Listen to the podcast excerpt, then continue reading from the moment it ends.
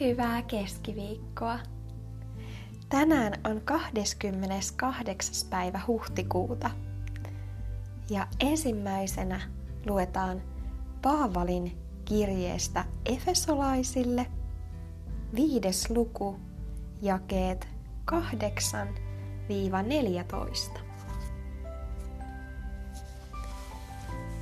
Ennen te olitte pimeys, mutta nyt te olette valkeus Herrassa valtakaa valkeuden lapsina. Sillä kaikkinainen hyvyys ja vanhurskaus ja totuus on valkeuden hedelmä. Ja tutkikaa, mikä on otollista Herralle. Älköönkä teillä olko mitään osallisuutta pimeyden hedelmättömiin tekoihin, vaan päinvastoin nuhdelkaakin niistä.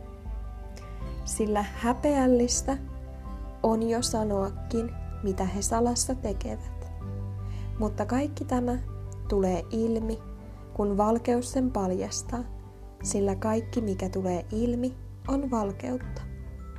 Sen tähden sanotaan, heräjä sinä, joka nukut, ja nouse kuolleista, niin Kristus sinua valaisee.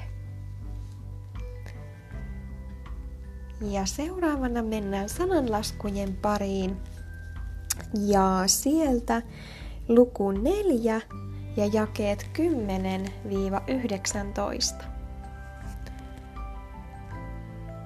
Kuule, poikani, ja ota sanani varteen, niin elämäsi vuodet enentyvät. Minä neuvon sinut viisauden tielle, ohjaan sinut oikeille teille.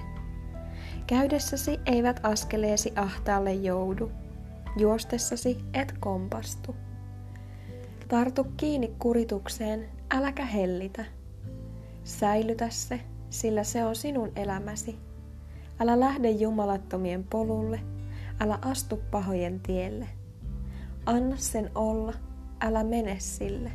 Poikkea pois ja mene ohitse. Sillä eivät he saa nukkua, elleivät pahaa tee. Riistää heiltä unen, elleivät ole ketään kaataneet. Niin he syövät leipänään jumalattomuutta juovat viininään väkivallan tekoja. Mutta vanhurskasten polku on kuin aamurusko, joka kirkastuu kirkastumistaan sydänpäivään saakka. Jumalattomain tie on kuin pimeys. Eivät he tiedä, mihin kompastuvat.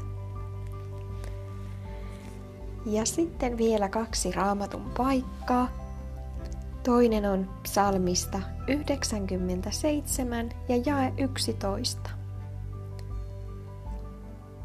Vanhurskaalle koittaa valkeus ja oikea mielisille ilo.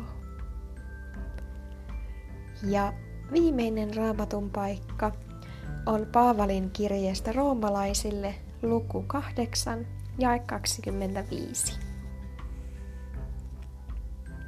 Mutta jos toivomme, mitä emme näe, niin me odotamme sitä kärsivällisyydellä.